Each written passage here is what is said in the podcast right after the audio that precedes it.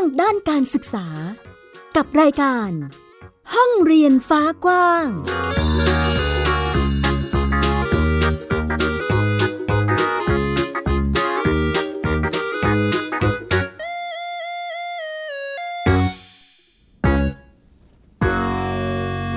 วัสดีค่ะ ต้อนรับเข้าสู่รายการห้องเรียนฟ้ากว้างกับมิวอัยดาสนศรีค่ะ เจอกันที่นี่นะคะ www.thaipbspodcast.com ค่ะ รวมไปถึงแอปพลิเคชัน Thai PBS Podcast ด้วยที่ทำให้คุณนั้นได้รับฟังข่าวสารต่างๆ มากมาย จากฝ่ายสื่อเสียงของไทย PBS นั่นเองค่ะ วันนี้ห้องเรียนฟ้ากว้างของเรายังคงติดตามสถานการณ์ การเรียนการสอนของน้องๆ ในช่วงที่มีการแพร่ระบาดของโควิด -19 นะคะ เปิดเทอมมาผ่านมา 1 สัปดาห์าแล้วหลายพื้นที่น่าเป็นห่วงค่ะ เพราะว่าหลังจากเปิดเทอมไปได้เพียงแค่หนึ่งวัน ก็มีข่าวการติดเชื้อเกิดขึ้นในโรงเรียนทำให้วันนี้มีสถานการณ์ของพื้นที่ต่างๆนะคะว่า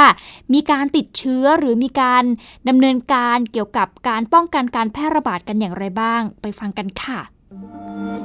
ไทย PBS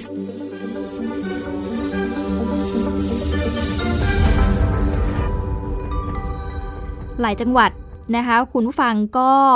พบผู้ติดเชื้อที่เกิดขึ้นในโรงเรียนอย่างเช่น โรงเรียนในจังหวัดเชียงรายค่ะ ซึ่งโรงเรียนหลายแห่งในจังหวัดเชียงรายเองก็มีการงดการเรียนการสอนค่ะ หลังจากพบว่าโควิด -19 ระบาดในตำบลตับเต่าอำเภอเทิง จังหวัดเชียงรายนะคะ สาเหตุก็เกิดจากการที่มีผู้ที่มีประวัติเดินทางมาจากจังหวัดชนบุรีนะคะ กลับมาที่ตำบลตับ เต่าก่อนที่จะไปพบปะสังสรรค์กับผู้คนหลายหมู่บ้านทำให้คณะกรรมการโรคติดต่อจังหวัดเนี่ยมีคำสั่งให้ตำบลตับเต่าเป็นพื้นที่ควบคุมค่ะ ห้ามเข้าแล้วก็ออกจากหมู่บ้าน ห้ามออกจากบ้าน เวลา3ามทุ่มถึงตีห้าห้ามรวมกลุ่มสังสรรค์กัน มีการปิดตลาดนัด แล้วก็ตลาดเร่ด้วยนะคะ ล่าสุดเองก็พบว่าสถานศึกษาหลายแห่งเนี่ยประกาศปิดเรียนในช่วงนี้ อย่างเช่น วิทยาลัยเทคนิคเชียงราย โรงเรียนเทิงวิทยาคม หลังจากที่จังหวัดเนี่ยแนะนำให้เรียนในรูปแบบของการศึกษาทางไกลจนกว่าสถานการณ์จะคลี่คลายค่ะ ส่วนสถานศึกษาที่เป็นโรงเรียนประจำเนี่ยแล้วก็มีหอพักกันนะคะ ก็ต้องให้มีการคัดกรอง แล้วก็แยกกันกักตัว 14 วัน ส่วนที่จังหวัดแพร่นะคะ โรงเรียนนารีรัตเองก็ประกาศงดการเรียนที่โรงเรียนค่ะ ตั้งแต่วันที่ 18 ถึงวันที่ 30 มิถุนายนหลังจากที่พบผู้ติดโควิด ในตำบลในเวียงอำเภอเมืองแพร่ เช่นเดียวกับที่โรงเรียนสีบัวทองอำเภอแสวงหาจังหวัดอ่างทองก็ประกาศปิดการเรียนการสอนชั่วคราวเหมือนกันนะคะตั้งแต่วันศุกร์ไปจนถึงวันที่ 30 มิถุนายนนะคะแล้วก็ปรับการเรียนการสอนจากการเรียนที่โรงเรียนเนี่ยให้ไปเป็นการเรียนแบบออนแทนนะคะหรือว่าให้ใบงานกลับไปทำที่บ้าน หลังจากที่พบนักเรียนชั้นมัธยมศึกศึกษาปีที่ 3 คนหนึ่งนะคะ ติด โควิด -19 ค่ะ ซึ่งเขาอาศัยอยู่กับครอบครัว ในหมู่ที่ 3ตำบลสีบัวทอง ซึ่งมีประชาชนในพื้นที่เนี่ยติดเชื้อโควิด -19 เหมือนกันทำให้มีกลุ่มเสี่ยงที่เกิดการแพร่กระจายของไวรัสนะคะ แล้วก็ต้องหยุดการเรียนการสอนชั่วคราวเอาไว้ก่อน เช่นเดียวกับที่ศูนย์พัฒนาเด็กเล็กเฉลิมพระเกียรติ บ้านสีบัวทองค่ะ ซึ่งอยู่ติดกับองค์การบริหารส่วนตำบลสีบัวทอง ก็ประกาศหยุดเรียนเหมือนกัน ไปจนถึงวันที่ 30 มิถุนายนนี้ เพื่อทำความสะอาดฉีดพ่นยาฆ่าเชื้อ แล้วก็เป็นการป้องกันไม่ให้มีการแพร่กระจายของเชื้อโควิด -19 ซึ่งที่จังหวัดมหาสารคามก็เช่นเดียวกันออกประกาศให้สถานศึกษาทุกแห่งในเทศบาลเมืองมหาสารคาม หยุดการเรียนแบบออนไซต์หรือว่าเรียนที่โรงเรียนเป็นเวลา 14 วันนะคะ ซึ่งก็จะหยุดไปจนถึงวันที่ 1 กรกฎาคมเลยค่ะ แล้วก็จะให้จัดการเรียนการสอนแบบออนไลน์แทน หลังจากพบว่ามีการแพร่ระบาดของเชื้อโควิด -19 ในโรงเรียนทำให้นักเรียนเนี่ยติดเชื้อไปแล้วกว่า 10 คนค่ะ ซึ่งหัวหน้าโครงการ EP โรงเรียนสารคามพิทยาคมเองก็บอกนะคะว่า ก่อนที่ทางจังหวัดจะมีการออกประกาศ โรงเรียนเนี่ยได้ให้นักเรียนในกลุ่ม EP โดยเฉพาะชั้นมัธยมศึกษาปีที่ 5เริ่มเรียนออนไลน์กันแล้วนะคะเพราะว่ามีการประเมินว่าเชื้อโควิดเนี่ยมันเริ่มแพร่เข้าสู่โรงเรียนในเขตตัวเมืองแล้ว แล้วก็เชื่อว่าการสั่งปิดเรียนชั่วคราวเนี่ยจะไม่กระทบ ต่อการเรียนของนักเรียนนั่นเองค่ะ เดี๋ยวไปฟังเสียงของคุณวิกรมากดี หัวหน้าโครงการ EP โรงเรียนสารคามพิทยาคมค่ะออนไลน์ของเรานี่ค่อนข้างจะมีประสิทธิภาพเหมือนกับออนไซต์อยู่แล้ว เพราะฉะนั้นก็เลยเรียนออนไลน์ เพื่อให้ผู้ปกครองสบายใจนะฮะแล้วก็เด็กก็เราก็อ่าอะไรนะฮะดูความปลอดภัยของเด็กด้วยนะครับเพราะฉะนั้นก็ออนไลน์และออนไซต์ก็ปกติเหมือนเดิม ซึ่งการพบผู้ติดเชื้อโควิด -19 ระลอกใหม่ในจังหวัดมหาสารคามเนี่ยก็มาจากคลัสเตอร์งานบวชที่ตำบลบัวค้อนะคะ ซึ่งจัดขึ้นเมื่อช่วงต้นเดือนทำให้ผู้ปกครองแล้วก็นักเรียนหลายคนเนี่ยเริ่มติดเชื้อ แล้วก็ขยายวงกว้างไปสู่โรงเรียนนะคะทำให้นักเรียนหลายคนที่เขาอาจจะใช้ชีวิตร่วมกันอย่างเช่น นั่งรถตู้ร่วมกันมา หรือว่าเพื่อนร่วมชั้นติดเนี่ยก็ทำให้ตอนนี้เนี่ยมียอดผู้ติดเชื้อ ตลอด 3 วันรวมกว่า 27 คนแล้วค่ะ ส่วนคลัสเตอร์งานบวชในจังหวัดมหาสารคามตอนนี้อย่างที่บอกไปมันเริ่มแพร่กระจายเข้ามา ในรั้วโรงเรียนและในกลุ่มของนักเรียนละ ดังนั้นก็ต้องปิด การเรียนการสอนแล้วก็ปรับรูปแบบใหม่เป็นการเรียนออนไลน์แทน แต่ทีนี้การเรียนออนไลน์ก็ทำให้ผู้ปกครองหลายคนเป็นห่วงแล้วก็กังวลค่ะ บางคนเนี่ยสะท้อนว่าการเรียนออนไลน์อาจจะไม่ตอบโจทย์มากนัก ดังนั้นเดี๋ยวเราจะไปติดตามประเด็นนี้กับคุณมายุรีอัครบาลค่ะ What is the job of Theo? เปิดเทอมเต็มรูปแบบได้เพียง 3 วัน แต่วันนี้ครูชาวต่างชาติต้องเปลี่ยนมาสอนออนไลน์ ให้กับนักเรียนหลักสูตร EP ระดับชั้นมัธยมศึกษาปีที่1ถึง6โรงเรียนสารคามพิทยาคม จังหวัดมหาสารคาม หลังต้องงดเรียนในรูปแบบออนไซต์เป็นวันแรก ส่วนนักเรียนชั้นอื่น ๆ ยังคงมาเรียนเช่นเคย แต่บรรยากาศค่อนข้างบางตา การเรียนการสอนเป็นครับตัวเลขผู้ที่ไม่มาเรียนวันนี้มากถึง 1,151 คน จากนักเรียนเกือบ 4,000 คน คิดเป็นร้อยละหนึ่งในสามของเด็กทั้งหมด สะท้อนให้เห็นว่าทั้งเด็กและผู้ปกครองกังวลเรื่องการติดเชื้อโควิด -19 ซึ่งขณะนี้พบการแพร่ระบาดโรงเรียนแห่งหนึ่งในเขตตัวเมืองมหาสารคาม ทีนี้ที่ประชุมวันนี้ก็เลยมีมีมติว่า เราคงต้องจัดการเรียนการสอนโดยวิธีเรียนออนไลน์แล้วล่ะนะครับ โดยประกาศนี้จะจะมีผลพรุ่งนี้นะครับ แล้วเราเราจะประกาศเป็นรายสัปดาห์นะครับ ซึ่งเราต้องรอ รอผลการประชุมคณะกรรมการโรคติดต่อจังหวัด วันนี้ด้วยนะครับวันพฤหัสนี้การประกาศของเราก็จะประกาศทีละหนึ่งสัปดาห์นะครับจะไม่ประกาศยาว เพราะว่าเกิดในช่วงหนึ่งสัปดาห์นี้มีเหตุการณ์เปลี่ยนแปลง เช่นไม่มีเลยโควิดหายหมดเลยอย่างเงี้ยเราก็พร้อมที่จะกลับมาเรียนแบบออนไซต์เช่นเดียวกับโรงเรียนอนุบาลมหาสารคาม มีนักเรียนกว่า 2,700 คน วันนี้มาเรียนประมาณร้อยละ 70 โรงเรียนแห่งนี้มีนักเรียนที่เป็นกลุ่มเสี่ยงจากคัตเตอร์งานบวช เบื้องต้นทางโรงเรียนให้เด็กกลุ่มนี้เรียนออนไลน์ ระหว่างรอความชัดเจนจากมติคณะกรรมการควบคุมโรคจังหวัด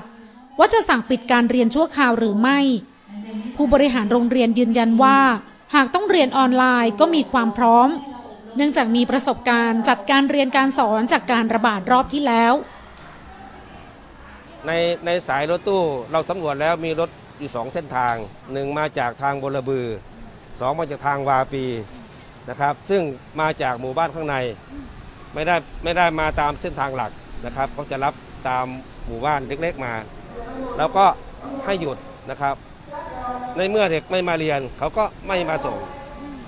นะครับเขาจะมารถโดยสาร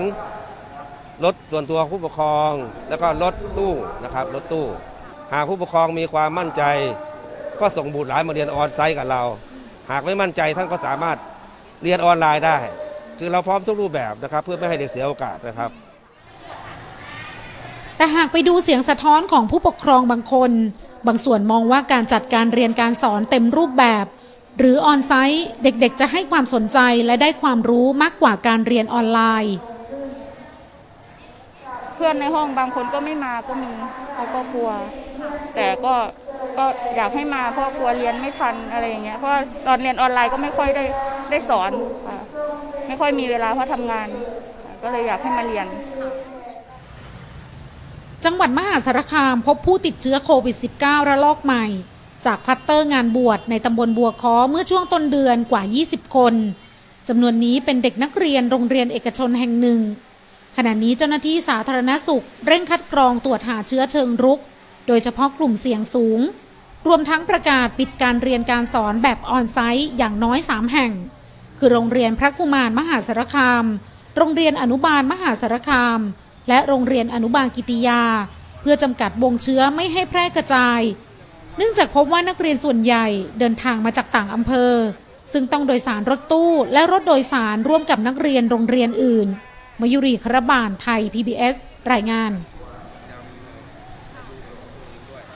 จากสถานการณ์การแพร่ระบาดของโควิด -19 ทำให้เด็กๆ ที่เพิ่งจะเปิดเทอมไปนะก็ต้องปิดโรงเรียนไปอีกรอบนึง แต่ว่าไม่ได้หยุดการเรียนการสอนนะคะก็มีการปรับเปลี่ยนรูปแบบใหม่ ไปเป็นการเรียนออนไลน์ หรือว่าการเอาชีตกลับไปทำที่บ้านนะก็ต้องปรับ เปลี่ยนเพื่อความเหมาะสม แล้วก็เพื่อเป็นการป้องกันการแพร่ระบาดในหมู่ของเด็กๆด้วยนะคะซึ่งก็ถือเป็นกลุ่มเสี่ยง เพราะว่าการมาโรงเรียนเนี่ยก็ถือเป็นการรวมกลุ่มกันของคนหมู่มาก ดังนั้นการเฝ้าระวังมันก็อาจจะลำบากสักหน่อยนะคะ อีกหนึ่งประเด็นที่ไทย PBS ติดตามกันอย่างต่อเนื่องนั่นก็คือเรื่องอาหารกลางวันของเด็กๆนะคะ ถ้าหากพูดถึงอาหารกลางวันของเด็กๆ เมื่อช่วงสัปดาห์ที่ผ่านมาก็คงจะเห็นไวรัลหนึ่งเรื่องของการเปิดโหวตอาหารกลางวันที่อยากจะกิน ซึ่งเป็นโครงการของโรงเรียนเทศบาลบ้านโนนชัย เทศบาลนครขอนแก่นนะคะ ที่ต้องการจะสอบถามความคิดเห็นของน้องๆ นักเรียนนะคะว่าพวกเขาเนี่ยอยากจะกินอะไร ซึ่งผลโหวตก็ออกมาค่ะว่าเมนูไก่ทอดเนี่ย เป็นเมนูที่พวกเขาเนี่ยอยากจะกินกันมากที่สุด เพราะว่าโอ้โหคะแนนโหวตนี่เรียกว่าขาดลอยไปเลยนะคะ นี่ก็ถือเป็นอีกหนึ่งภาพที่อาจจะสะท้อนให้เห็นถึงความต้องการของพวกเขานะคะ คุณผู้ฟังว่าเมนูอาหารกลางวันอะไรที่พวกเขาอยากจะกินกัน ซึ่งถ้าหากทำได้ก็ถือเป็นเรื่องที่ดีมากเลยเนาะเพราะว่าในแต่ละถาดที่มีการเปิดโหวตเนี่ยน่าทานมากๆ ตอนสมัยเรียนดิฉันไม่มีแบบนี้นะคะวันนี้ห้องเรียนฟ้ากว้างก็เลยชวนติดตามเรื่องอาหารกลางวันของเด็กๆ ค่ะ ที่ไม่ใช่แค่ จะให้พวกเขานั้นกินแค่อิ่มท้องเท่านั้น แต่เรื่องของโภชนาการตามวัยก็ถือเป็นเรื่องที่สำคัญเหมือนกันและยังเป็นโจทย์ที่ท้าทายที่สำคัญที่สุดในยุคนี้ด้วย จะเป็นอย่างไรไปติดตามเรื่องนี้กับคุณบุตรศิรินยิ่งเกียรติกุลค่ะนอกจากภาวะถดถอยทางความรู้แล้วนะคะ สถานการณ์โควิด -19 ยังทำให้เด็กไทยและทั่วโลกเผชิญกับปัญหาสุขภาวะด้วยค่ะ ข้อมูลจากกระทรวงสาธารณสุขช่วงปี 2561 ถึง 2563 พบว่าเด็กไทยโภชนาการไม่ค่อยดีนะคะ หลายคนตัวเตี้ยค่ะ และที่สำคัญก็คือมีน้ำหนักเกินด้วย กิจกรรมที่ใช้การเคลื่อนไหวรวมถึงอาหารที่ครบ 5 หมู่ จึงเป็นกิจกรรมสำคัญนะคะ แต่ก็เป็นโจทย์ยากเหมือนกัน ภายใต้ข้อจำกัดเรื่องของงบประมาณอาหารกลางวัน 20 บาท แม้ว่าล่าสุดมติคอรมอจะเคาะออกมาแล้ว ตุลาคมนี้จะเพิ่มเป็น 21 บาท แต่หลายคนก็ยังมีคำถามอยู่ดีค่ะ ว่าจะจัดสรรอย่างไรให้คุ้มค่านะคะ โดยเฉพาะโรงเรียนขนาดเล็กค่ะ ที่อาจจะต้องใช้ต้นทุนสูงกว่าในการซื้อหาวัตถุดิบนะคะ วันนี้เรามีตัวอย่างของศูนย์เด็กเล็กนะคะ ที่มีเด็กอยู่เพียงแค่ 39 คนอยู่ในเขตดอนเมืองกรุงเทพมหานคร ซึ่งถือว่าเป็นพื้นที่สีแดงเข้มด้วย แต่ที่นี่มีความพยายามจะจัดสรรอาหารที่ดีให้กับเด็กทุกๆ คนด้วยนะคะ ภายใต้ข้อจำกัดของงบประมาณแบบนี้ ต้องยอมรับนะคะว่าไม่พอจริงๆ แล้วก็ต้องใช้การบริจาคเข้ามาช่วยเสริมเพิ่มเติมด้วยค่ะ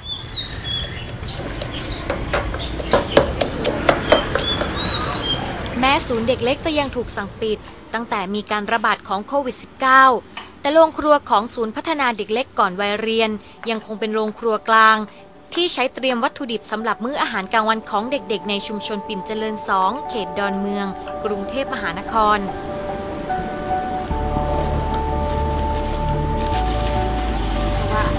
เส้นสุดง่าย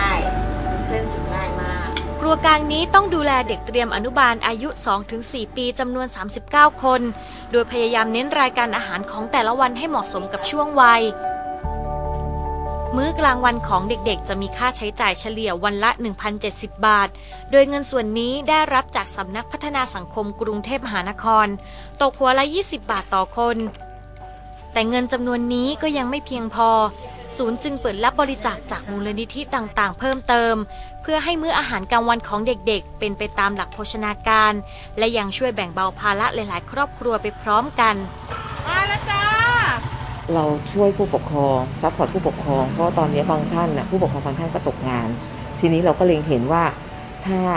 เราทำอาหารไปให้เด็ก โดยที่ครบห้าหมู่ ตามหลักโภชนาการ เด็กก็จะมีความสมบูรณ์และแข็งแรง สวัสดีค่ะอค่ะ สวัสดีค่ะ ลูกสาวสองคนของเฟื่องฟ้าประยุนชาญ ซึ่งเช่าห้องอยู่ในชุมชนปิ่นเจริญสอง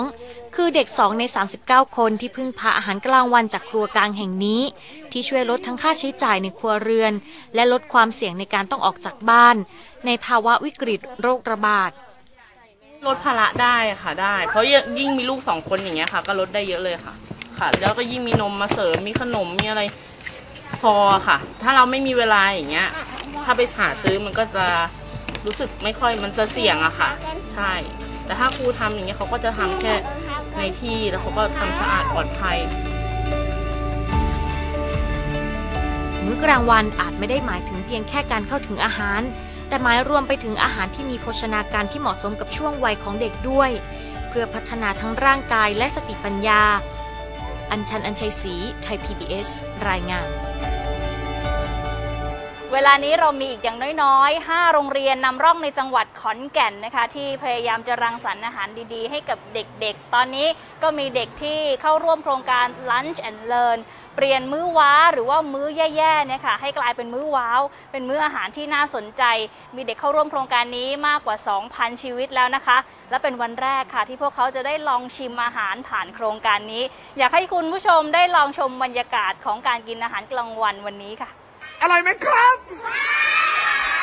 นั่นก็คือบรรยากาศของโรงเรียนเทศบาลบ้านโนนชัย ซึ่งเป็นหนึ่งใน 5 โรงเรียนนำร่องนะคะ ซึ่งวันนี้มีผู้ว่าราชการจังหวัดขอนแก่น ลงมาดูโครงการนี้ด้วยตัวเองค่ะ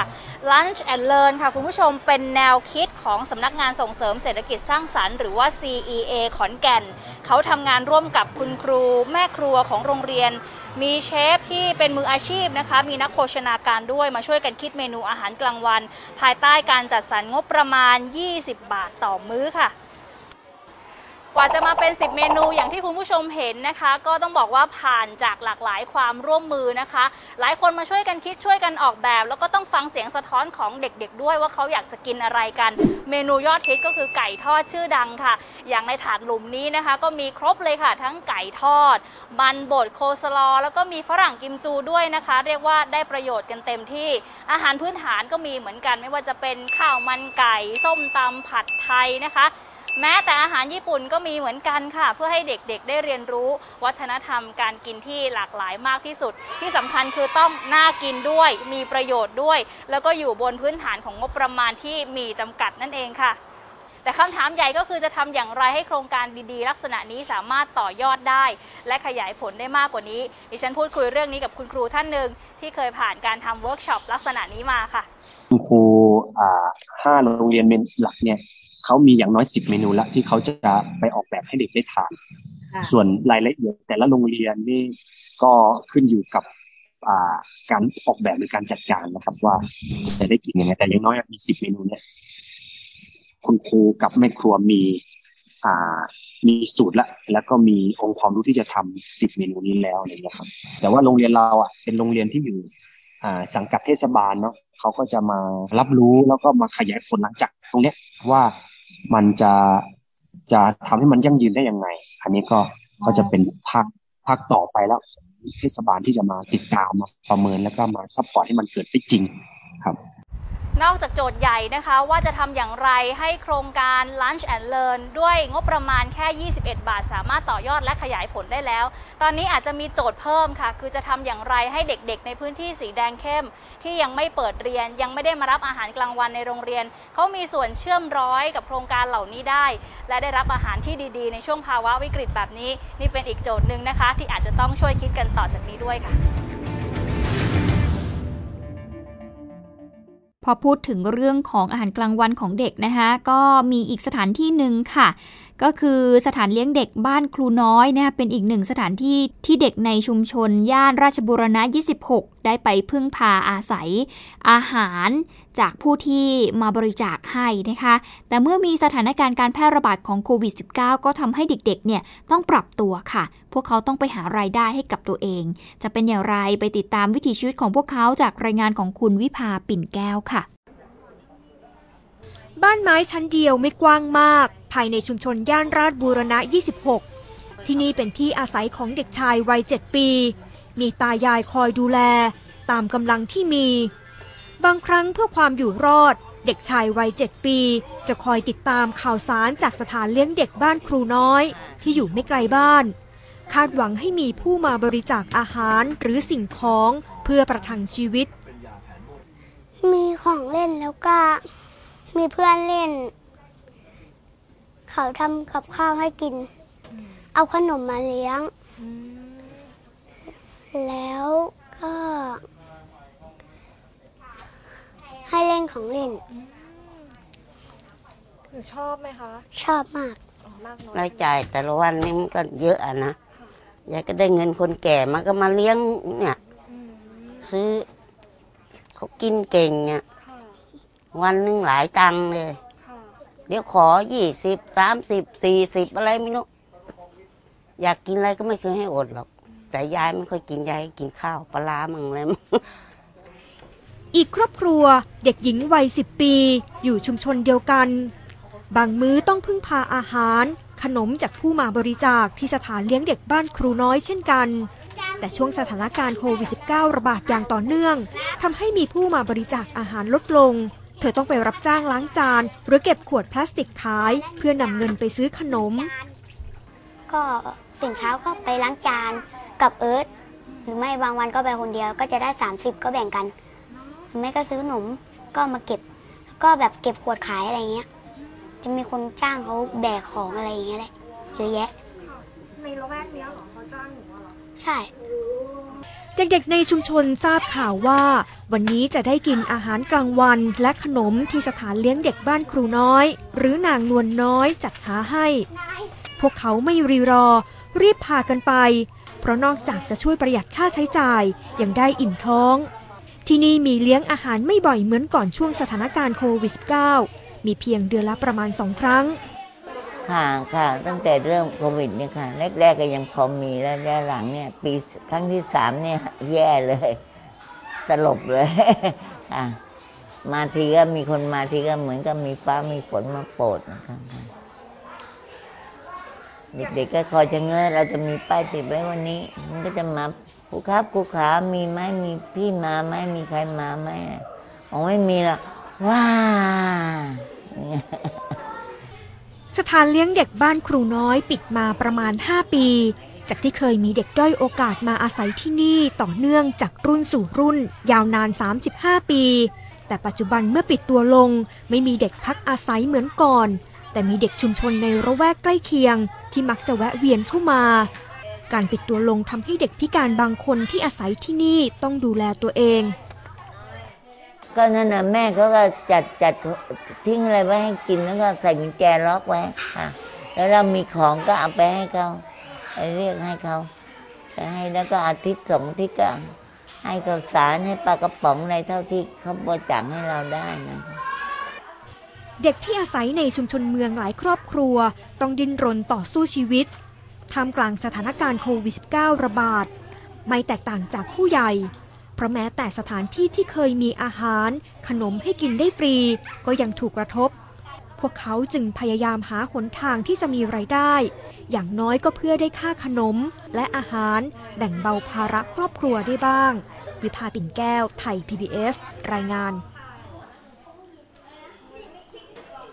และทั้งหมดนี้คือสถานการณ์ของการเรียนรู้ของเด็กๆ ในช่วงโควิด -19 ที่มีการแพร่ระบาดกันอย่างต่อเนื่องนะคะ ยังคงต้องเฝ้าระวังกันค่ะ แม้ว่าจะเปิดเทอมแล้ว หลายคนผู้ปกครองอาจจะโล่งใจว่าเออเด็ก ๆ ได้เรียนแล้ว แต่ขณะเดียวกัน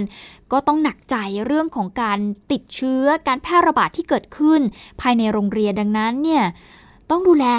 ให้ดีนะคะ คุณผู้ฟังช่วงนี้อดทนกันหน่อย ให้เราผ่านพ้นสถานการณ์ที่มันวิกฤตแบบนี้ไปได้